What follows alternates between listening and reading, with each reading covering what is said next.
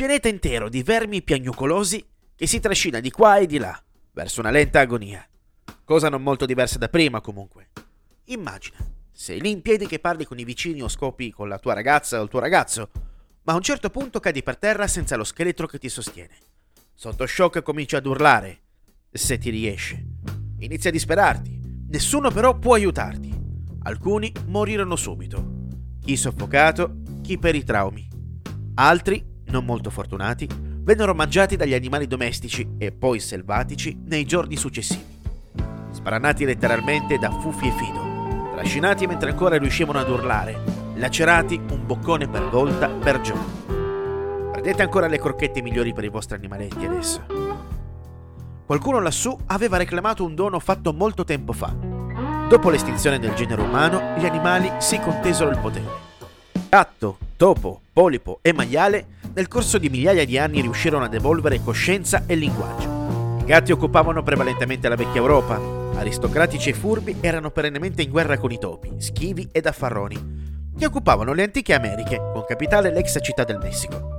I maiali si erano stanziati in Africa, predati da tutti ed usati come alimento.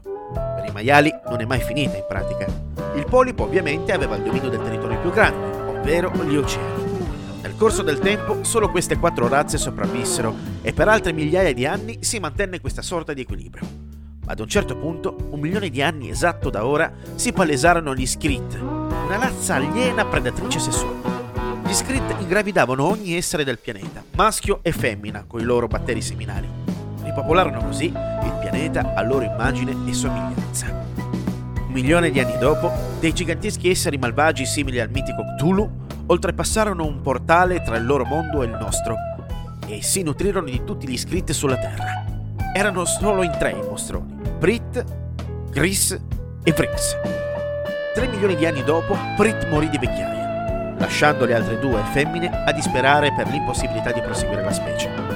Fu allora che ritornò il Covid, ma in maniera innocua. Gris e Vrix si suicidarono a vicenda. Non rimase più nessuno un anno dopo la Terra esplose. Ecco, questa è la storia della Terra da domani in poi. Adesso, come si suol dire, potete dire di essere studiati ed imparati.